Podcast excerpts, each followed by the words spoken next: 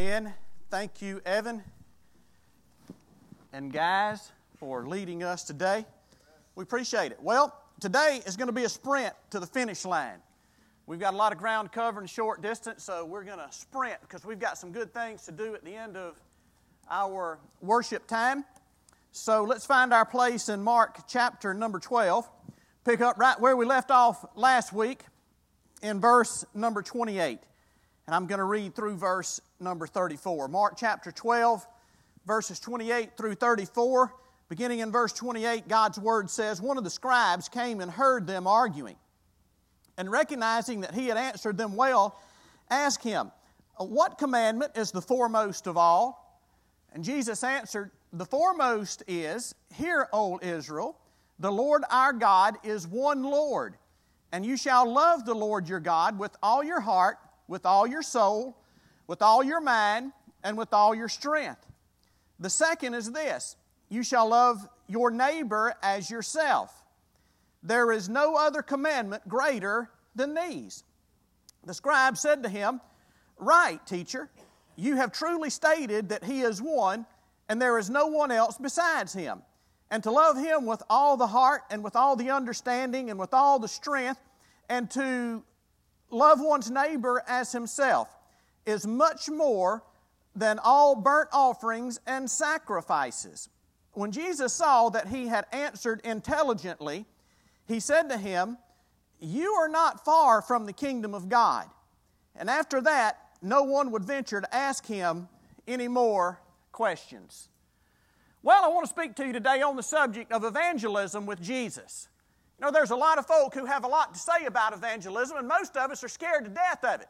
I mean, just the very prospect of sitting with someone and telling them what God has done in your life and what God can and will do in their life is somewhat of a terrifying thought for most believers.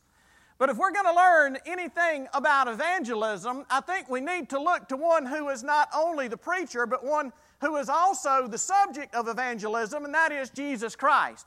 So if we were going to have an evangelism conference at Grace Church, guess who I would go to? I would go to Jesus. And let's look at how Jesus effectively shared the good news. So let's look at these verses today under this subject, and that is evangelism with Jesus. Let's jump right in, and let me show you what I see in this passage of Scripture. Evangelism with Jesus commences with a simple conversation in a public place.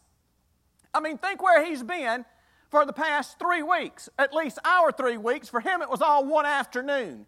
It was the last week of His life, probably Wednesday or Thursday of the Passion Week, and the Pharisees and the Herodians had been shooting at Him. They took their best shot.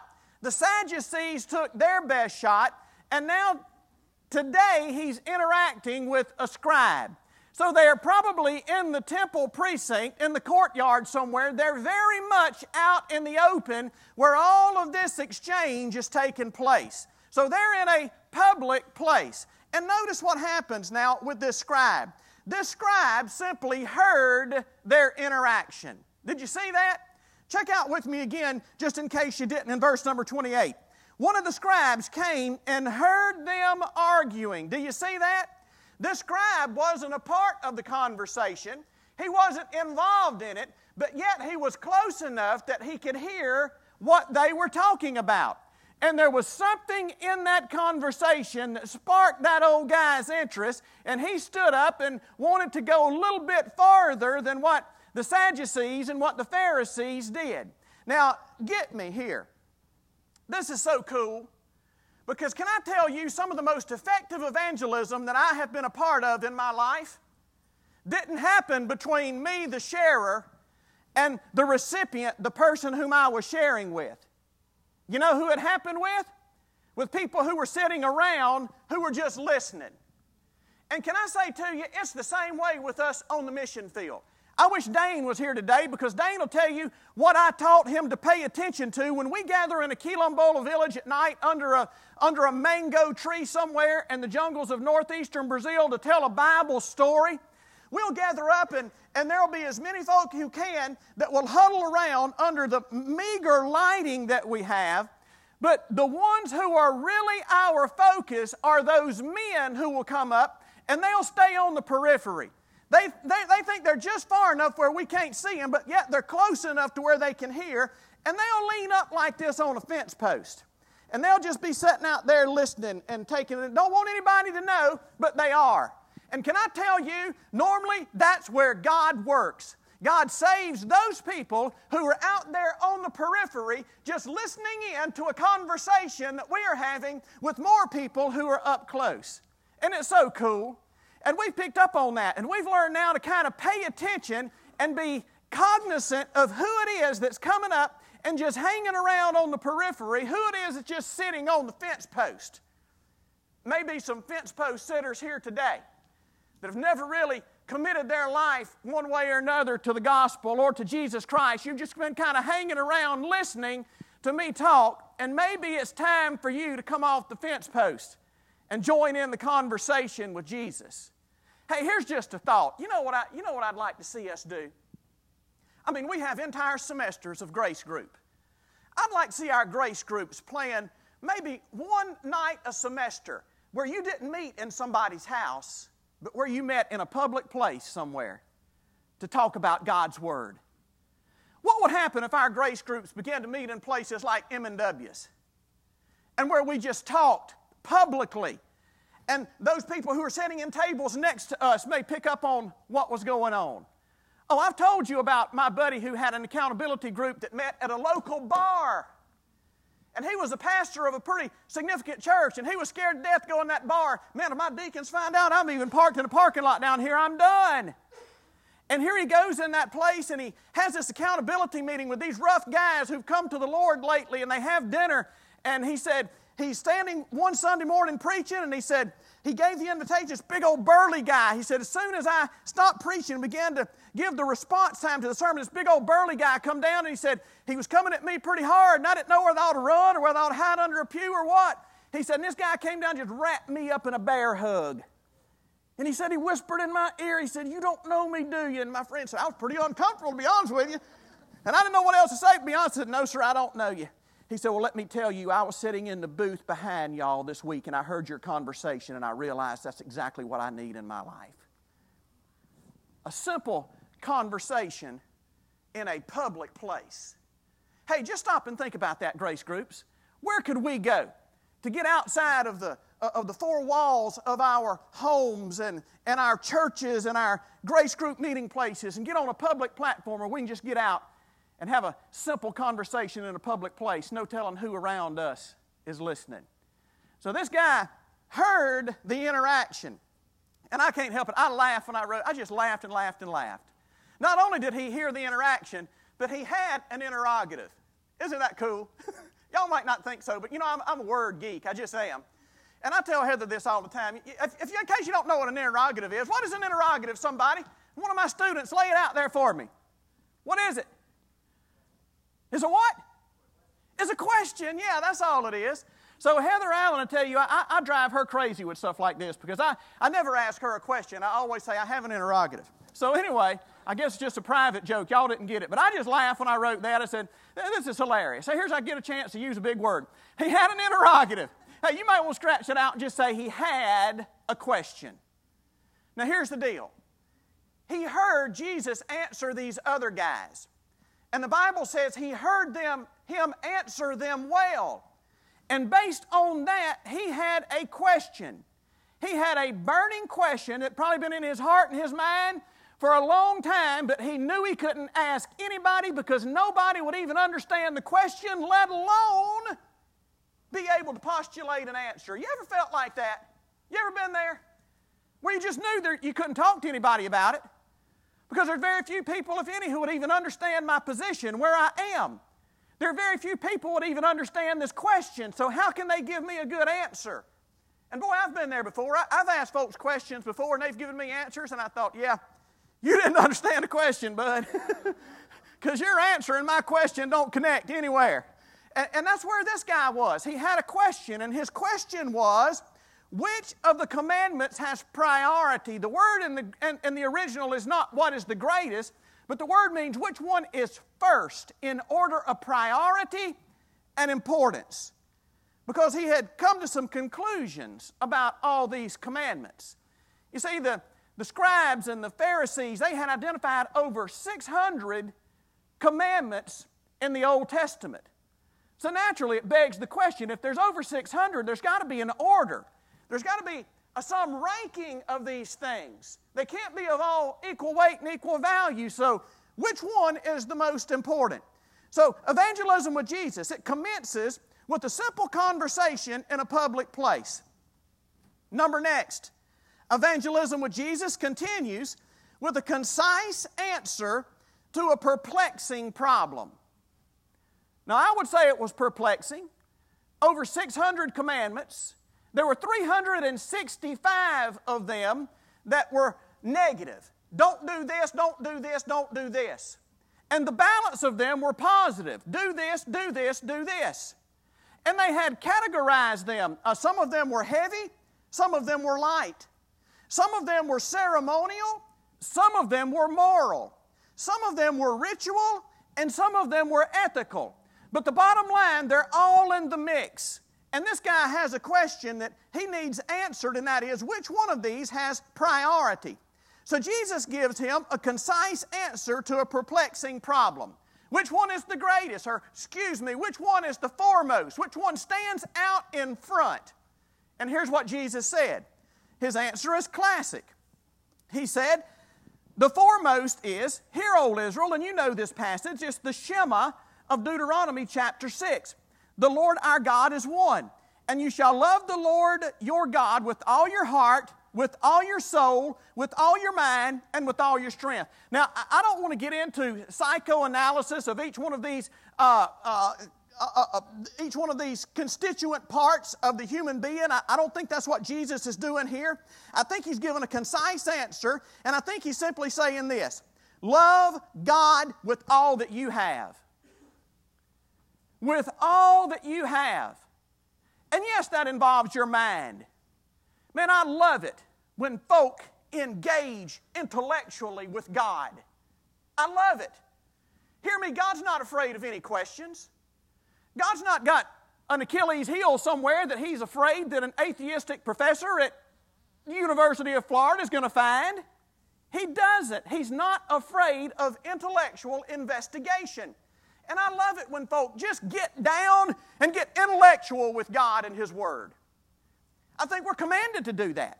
That's loving God with your mind. But we're also to love Him with our heart. That's the feeling part of us, the emotion part of us. We're commanded to love Him with our strength and with our soul. But the bottom line is this: we're to love God with all that we have. Every part of us is to be directed toward the love of God. And you know, that's a real churchy answer, isn't it? And I've heard that answer all my life. But how do you know if you're really loving God? How do you know it? Because I found that's a question that, just like the other question, you can hit the streets of Bonifay this morning and do some superficial evangelism. Hey, are you saved? And I guarantee you, you won't meet a person that won't tell you they're not saved. Simply because they live in the Bible Belt and they've adapted some type of cultural form of Christianity. And it's the same way with loving God. Do you love God? Oh, yeah, I love God. Yeah, I love me some Lord now. Love Him. But what does that mean? How do you know? How can you answer that question in your heart? Do I really love God the way Jesus said I ought to love Him? Well, here's some questions, or here's some ways you can know. I felt I'd be amiss if I didn't include this, because that's the heart of what he's talking about. Number one, if you love God, get this, there is pleasure in your relationship. Are you with me? You see, we take this word agape, which is the word translated here for love, so many times, and we turn that word into this: bless God, I'm going to like this even if it kills me. Huh? I mean, that's the way we look at it. Forcing ourselves to do something that we otherwise wouldn't do. And can I say to you that that is not the heart of this word? You see, at the very heart of love, there's this issue of pleasure that's involved.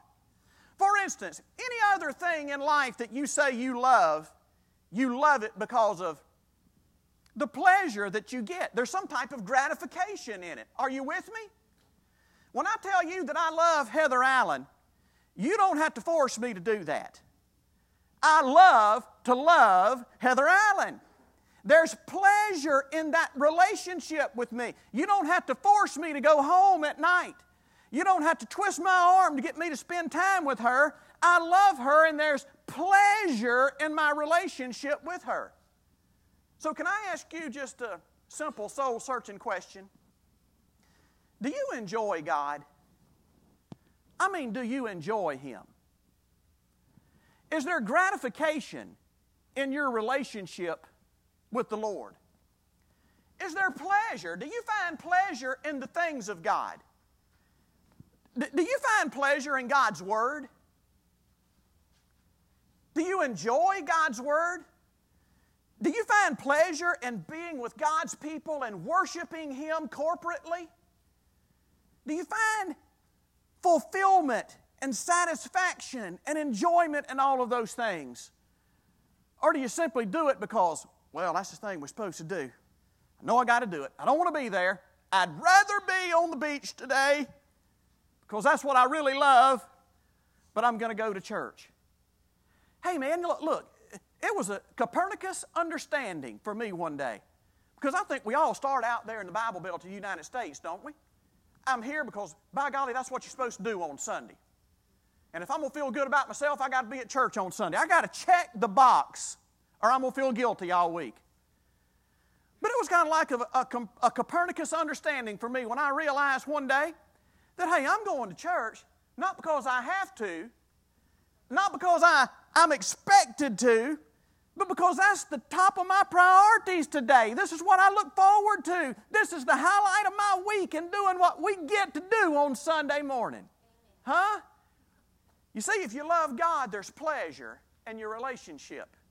Can you check that box? Next, if you love God like Jesus said we ought to with all that we have, not only is there pleasure in your relationship, but there's purpose in life. Do you know what the purpose of your life is? And there's so many folk trying to answer that question with things that they're doing. And I do believe in specific purpose. But here's the overarching purpose that God has for your life. You know what it is? That you love Him. That's what it is. It's not anything that you can do for Him. It's that you love Him. You see, watch me. God's called me to preach. But I'm not the only preacher that God's got. Did you know that? As a matter of fact, I don't even make the listing probably. I'm so insignificant. But my point is this. If I don't preach, God's got 1,000 other folks that can do that. But watch me. If I don't love Him with all my heart, all my soul, all my strength, and all my mind, God doesn't have another Richie Allen to do that. So my overarching purpose in life, you know why God has me here on this planet? It's to love Him like this. It's to love Him. How does my preaching fit into that? I love Him through the ministry of preaching His Word. And if I don't do it, if I ever do it because that's how I earn a paycheck, or because that's what I've got to do, somebody come up and knock me over the head with a lighter knot, because that's not where it's at. Hey, can you tell I just enjoy what I do sometimes? Jerry said one day, we're going to have to quit paying you, son, because you enjoy this too much. You can keep what you give me. I love it. And I love it because I can love God through what God has called me to do. So here, if you love God, I'm going to tell you what you're going to have in life. You got pleasure in your relationship with Him. Number two, you're going to have purpose in life. That is God's purpose. Here it is right here. Love God with all that you have. You can't go to second base unless you hit first. Next, how do you know if you love God? Pleasure in your relationship, purpose in your life. Get this, there are promises in your possession. Promises in your possession. Now stick with me on this. I've got a few scriptures that I want to pull up. Laura Lynn, pull up my first one. Romans chapter 8, verse number 28. Check this out. And we know that God causes all things to work together for good to those who go because they have to, because of those who are legalist, because who are culturally inclined to be in church and act religious on Sunday morning. No, look what he says. We know that God causes all things to work together for good to those who love God and to those who are called according to His purpose. Again, His purpose is for us to love Him with all we have. Check this out. This promise is not given to everybody. Do you know who it's given to? Who's the addressee on there? Those who love Him. I'm not just saying, yeah, I love Him, and I never do anything to verify that. I love Him, and I know I love Him because there's pleasure in my relationship with Him. There's purpose in my life, and I'm in possession of the promises that He gives to those who love Him. Now look here. I know we beat this verse to death. Can I say a few things about it while I'm here? Hey, this is tough stuff, you know it. You know what this verse says? This verse says that God's sovereignly in control of the circumstances in your life. And if you love Him, there's nothing that has fallen into your life by accident. Everything's been filtered through the loving hands of a gracious God. And I want to tell you, there's things fall in my life, and I say, God, are you sure? Are you sure that you're going to use this for my good? Are you sure you're going to make all this come together for my good and for your glory? Because, God, I'm not seeing it from where I am. But can I say to you, listen to me. God's not done yet. The end of the story hasn't been written.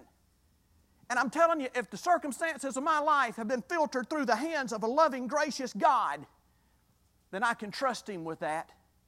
Because here's the bottom line. You jettison this verse, what else do you have? Huh? You take the sovereignty of God out of your life. What else do you have to build your life on? What other foundation is there? And there is none. So hold on to it. Be in possession of this promise. No matter what's going on around you, listen to me, hold on to this. Because we have no other alternative. Check it out. There are promises in your possession. Number one, Romans 8:28. Laura Lynn, bring up my next one. James chapter 2 and verse number 5. Listen, my beloved brothers and sisters, did not God choose the poor of this world to be rich in faith and heirs of the kingdom which He promised to those who love Him? Do you see that? Here's another promise. And it's not just carte blanche given to everybody. And I want to be honest with you, there's a lot of people who claim promises who have no spiritual right to them. And neither do I, if I don't love Him like Jesus said I ought to. Number next, Laura Lynn. I just took a spackling of these to prove my point. Blessed is the man who perseveres under trial, for once he's been approved, he will receive the crown of life which the Lord has promised to those who love Him. How do you know if you love God? Number one, there's pleasure in your relationship. Number two, there's purpose in your life.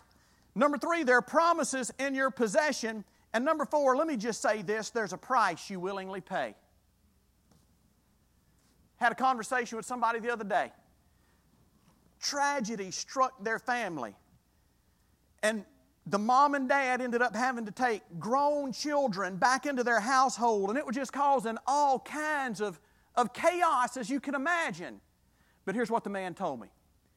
He said, none of that matters. He said, because you do what you got to do for those whom you love. And I said, yes, sir, you're exactly right. You'll pay any price. There's nothing that will stop you. It's not, well, am I going to do this? Am I going to do that? How much does it cost? What am I going to have to give up? What's the sacrifice? There's no price that you won't pay for somebody you love. Am I right? And it's the same way in our relationship with God. Just a few pointers to how you know if we're keeping what Jesus said here, that we love God with all we have. Number next, look what he said. Evangelism with Jesus continues with a concise answer to a perplexing problem. Number one, love God with all that you have. Number two, he said, the second one is likening to it. These are foremost. Love God with all you have and love neighbor as yourself. Now, can I say there's a lot of folk who have jumped on this today and tried to turn it into pop psychology. I don't think that's what Jesus is doing here. A lot of folks say, see, you've got to love yourself, because if you don't love yourself, you won't love anybody else. Can I say that you don't have to learn how to love yourself? You come automatically pre-programmed, predisposed to love yourself. Am I right? Paul says, for no man has ever hated his own flesh. And that's the way it is. So he's not promoting self-love here. He's just saying, hey, why don't you give other people the same amount of priority and importance that you give to yourself and see how that works? You know, I said this morning about Grace Church, our focus and our fight is to keep us from turning inward. When a church turns inward, she's almost done. When we start worrying and taking care of ourselves and being preoccupied with us and everything revolves around us, our buildings, our budgets, and all of that, friends, we're done. But if we can keep the focus on others, there's no telling what God can do through us. And can I say to you, if it's that way with the church, it's that way for individuals as well. Stop and think about this. Think about how much better you would have it if you were part of a community of faith that love neighbor like self. You know what that means? That means, how many folk are here? If you're just a selfish person, you're the only one loving yourself, right, Ron? But if you're a selfless person and you love others as yourself, how many folk are here today? 100? You got 100 people looking out for you. Are you following me? You see, that's a biblical community. How much better off would you be and I be if we got all of our attention off ourselves and put it on others and started pouring into others? I think that $1,500 check this morning is a token of what God says will happen, don't you? Huh? Stop and think about this. The worst thing you can do is be self-absorbed. It's the worst thing you can do. The best thing you can do is focus on others. Let me ask you a question. How much poor self-esteem issues did you think would be dried up if people stopped sitting around thinking about poor old pitiful me all day and started serving other people? How much depression? How much blues?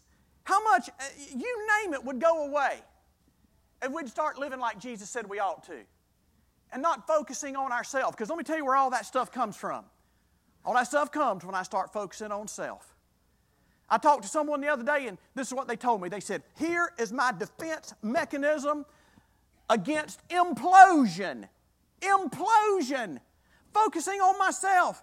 Having poor old pitiful me. Ending up in deep, dark depression. Here's my defense. It's to love Him with everything I am and to serve others like I want to be served myself. And son, there's truth in that. There's truth in it. Let me stop and move on to the next one, because this is what really caught my attention in this text. You don't know what struck me? We ask that question every week, don't we? What struck you? Here's what struck me. Check this out. Evangelism with Jesus commences with a simple conversation in a public place. Evangelism with Jesus continues with a concise answer to a perplexing problem. And evangelism culminates, and you're going to have to do some editing here because I'm sorry. I was horrified this morning. I read over this thing twice before I printed it, and got here after I printed it and I see an error. Write this in. It culminates in allowing people to formulate their personal position. Is that what we got up there? Look at there. Laura Lynn, so good she knows how to edit me. Check it out. Evangelism with Jesus culminates in forcing people to bow their heads, close their eyes, and repeat this after me. Is that what I said? Evangelism with Jesus culminates not in high-pressure tactics, not in manipulative schemes, but in allowing people to arrive at their own conclusions and to formulate their own personal position. How many of you have had to write a personal position paper in theology classes? Let me see your hands. You know what I'm talking about. Your personal position. You know what that means? That means your personal position isn't something that you're parroting that somebody else fed you. This is my position. So how do you arrive at that position? Look what Jesus said. I love this. Look what verse number 34 says. When Jesus saw that he had answered intelligently. Intelligently. Underline that word. There are two Greek words that are jammed together here to make that word. And it's simply the word to have and mind. And it meant this guy had a mind. He had a mind. Lo and behold, isn't that a novel idea? Here's a guy who has a mind. You ever heard somebody say, I have a good mind to, and just fill in the blank with whatever? Well, that's about the same sense that he's using it here. And folk, I want to tell you, listen, if we've been born again, you don't just have a mind, you have the mind of Jesus Christ. Don't tell me you can't love God intelligently. Don't tell me you can't love Him with all your mind. You've been given a pretty high IQ when you were born again. Do you know that? You were. Now look at this. Here's my question. What does intelligently mean to Jesus? Because I have a sneaking suspicion it don't have a whole lot to do with your Mensa score. Doesn't have a whole lot to do with IQ. And it's interesting to see how differently Jesus treats this guy as he did those others who also had questions, but they were trying to trick him. And this guy comes with an honest, sincere question, and look what Jesus said. Verse number 34 again. And when Jesus saw that he'd answered intelligently, he said to him, you are not far from the kingdom of God. Now, before we deal with that question, let's deal with this word intelligently. What does intelligence mean to Jesus? And in this context and in this word, there are three things that I want us to focus on for just a minute. Number one, it means that he is an independent thinker. An independent thinker. Do you know what that means? It simply means you're not dependent upon anybody else to give you the answers and your own conclusions. And that's what this guy was. That's why he had that question. He didn't accept the run-of-the-mill answer. He didn't accept the company line that all the Pharisees and Sadducees and scribes had been given him, because he was an independent thinker. And Jesus looks and says, because you've answered intelligently, I know something about you. So you know what it means to be an independent thinker? It means to be just that. It means that your personal position has been worked out and formulated in an intelligent, sound manner of thinking by you and not somebody else. Hey, watch me. You know what the purpose of higher education is? We do well to know this. You know what the purpose of seminary is? Here it is. The purpose of seminary, and Lord knows I've been to enough of it, the purpose of seminary is not to give all of the answers to our students. It's not. We don't take students and set them in a classroom and say, now, here's what Baptists believe, brothers. Get this. Pass it on to your people. No, the purpose of seminary is to teach people how to think and how to think biblically. Because if you can teach somebody how to think, there's not a question that they won't be able to attack and answer and formulate their own personal position as it relates to that question. That's an independent thinker. Friend, I will tell you, there's not a lot of independent thinkers out there today. Do you know that? Hey, as it relates to cultural Christianity and the Bible Belt to the United States, people are simply parroting what people before them have pumped into their head. And nobody's thought about it. Nobody's asked questions like, is this effective? Is this biblical? Where will this lead us? What are the implications to this? And can I be honest with you? I don't want to sound negative. But you go to most traditional Baptist churches and all you're going to get is the company line. You're not going to get independent thinking. And I'm going to show you why that's important in just a minute. This guy was an independent thinker. He wasn't dependent upon the scribes and the Pharisees to give him his theology. He was an independent thinker, so he come to Jesus. Check this out. Not only does being intelligent and responding intelligently mean that he's an independent thinker, but it also means to agree with Jesus. Look what the old boy did. In verse number 32, the scribe said to him, "Right, teacher, you have truly stated." You know what he did? He agreed with Jesus. Now watch me. There is nobody who's intelligent who has ever disagreed with Jesus. Are you with me? The beginning of wisdom and the beginning of intelligence is to agree with Jesus. If you disagree with Jesus, can I say to you, you are not near as smart as you think you are.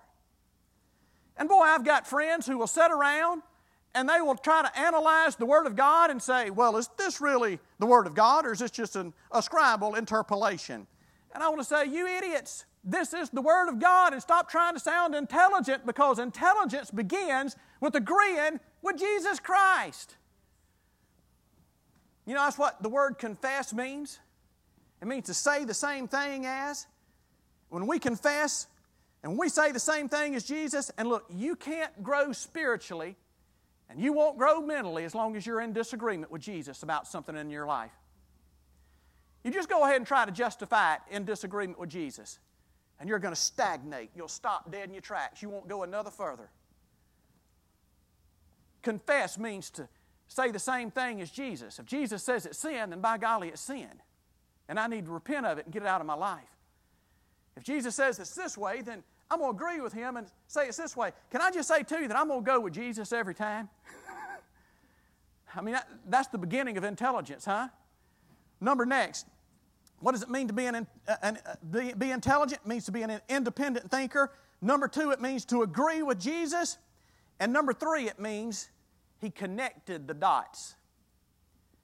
You see, he started connecting dots. And this is what I find so many times. Do you know that when we're in the jungle of Brazil, and when we start with people who have never heard of Jesus Christ and have never heard anything from the Bible, do you know what we do?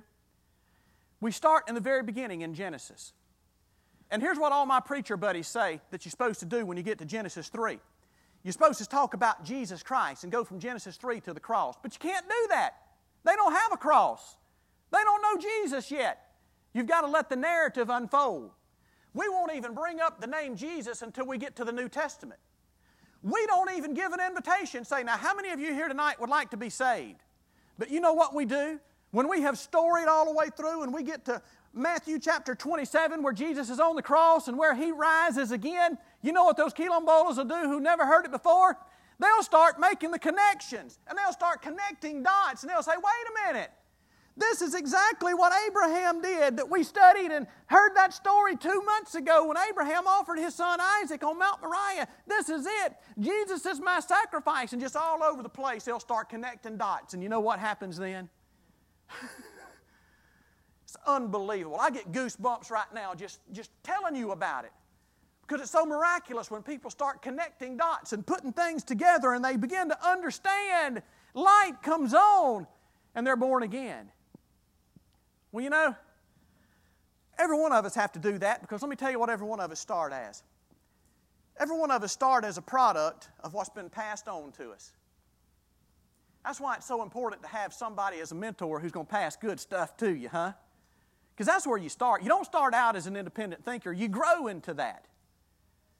So every one of us started out by just parroting the company line, what Baptists believe, what the church teaches, before we formulate our own personal position. But when I started formulating my own personal position, it went something like this. It went, you know, I've got a deep problem. I'm a sinner. I've been a sinner all my life. And the Bible says I'm spiritually dead. And if I'm spiritually dead, there's nothing that I can do to get myself out of this. Somebody else has got to swoop in and get me out of this. And I began to think, if salvation is nothing more than a decision that I make, then all of Christianity is nothing more than baptized humanism. And I had to connect some dots. And I realized that Scripture doesn't teach that at all. The Scripture teaches that a man or woman or boy or girl comes under the influence of the inspired Scriptures that's applied to their heart by the third person of the Trinity, the Holy Spirit, there is a secret action that takes place that nobody can explain called regeneration, where God brings a dead man to life. And when that dead man comes to life, he agrees immediately with Jesus about his sin and about his life.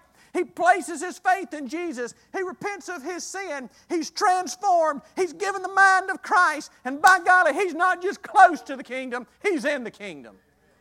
With both feet, done a belly splash off the high diving board.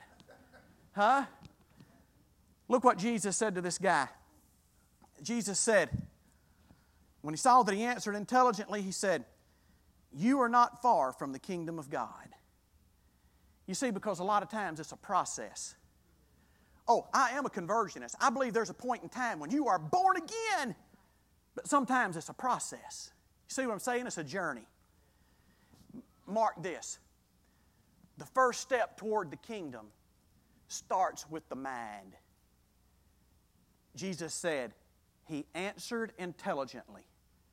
That's why I wanted to spend so much time on what does it mean when Jesus says somebody answered intelligently. Because the first step toward the kingdom of God, listen to me. Listen to me, church. It doesn't start with your heart. It doesn't start with your feelings. It doesn't start with your emotions. It starts when light dawns into your darkened mind. And you begin to agree with God Almighty. It's truth that transforms. That's what does it. And Jesus said, you see, you're not far from the kingdom. Now here's the thing, it doesn't end with the mind. Are you with me? It starts with the mind, but it doesn't end there. Remember what Jesus said? Jesus said to him, you're not far from the kingdom. You know how far from the kingdom he was?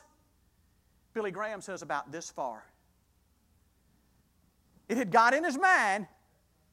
Now it's got to transform you and the core of your being and your heart. See, because the mind, we can embrace facts with the mind. But until those have seeped into the core of who we are and transformed our life, all we are is an intelligent or spiritually educated lost person. So Jesus looked at this guy and he didn't say, "Good answer, you're saved. Good answer, you must be born again. Good answer, welcome to the kingdom." You see, it doesn't end with intelligence. I said it starts with the mind.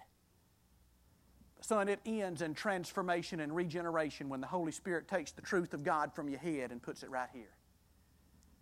Can I say to you, the worst thing we can do sometimes is let intelligence be a barrier to our heart. I worked with a church not long ago because, you know, my main gig is not pastoring. Y'all know that. My main gig is the director of this mission agency where we mobilize churches to impact unreached people groups, primarily in the northeast of Brazil. And I went and talked to this church, and listen, they were a bunch of smart folk. They really were. They openly claimed to be a Reformed Baptist church. They carried in the flyleaf of their Bible the Westminster Confession of Faith. Everything that they did, they filtered it through the Westminster Confession of Faith. I talked to them 3 years ago about missions. You know what they're doing? They're still filtering it through the Westminster Confession of Faith. Because they're so dang smart, they have what I call paralysis by analysis. And they just can't make it happen because they're so worried about dotting every theological I and every theological T. It doesn't end with intelligence. Son, it's got to be a heart thing where we agree with Jesus and say, I don't understand at all. But the Great Commission says that I'm to go and take the gospel to the uttermost parts of the world. End of discussion. Let's go. So don't you let your intelligence or pseudo-intelligence keep it from going from here to here. Again, Billy Graham says most folk miss heaven by about that much. Jesus said to this guy, you're close to the kingdom of heaven. By golly, when you're in it, you're transformed. You're a new person. Old has passed away. All things become new. What we're about to visit here in just a minute. Evangelism with Jesus. Hey, it's a simple thing. Bottom line, I want to ask you today, have you ever agreed with Him? Is there pleasure in your relationship with Him? Are you in possession of the promises? Is there purpose in life? If not, then let's investigate that intellectually and agree with Jesus so that we don't just stay close to the kingdom, but so we can do a belly splash right in the middle of it for the glory of God. Would you stand with me, please? Father in heaven, thank You for Your Word. God, would You give us the courage? Would You give us the faith to simply agree with You and let our yes be yes and our no be no. I pray for those who are here today that, God, You know and they know that they're close to the kingdom, but they're not in it. And I pray, God, that through this process of independent thinking, agreeing with You and connecting dots, that, Lord, they're going to arrive on the very doorstep of the kingdom of heaven. And Spirit of God, would You push them in?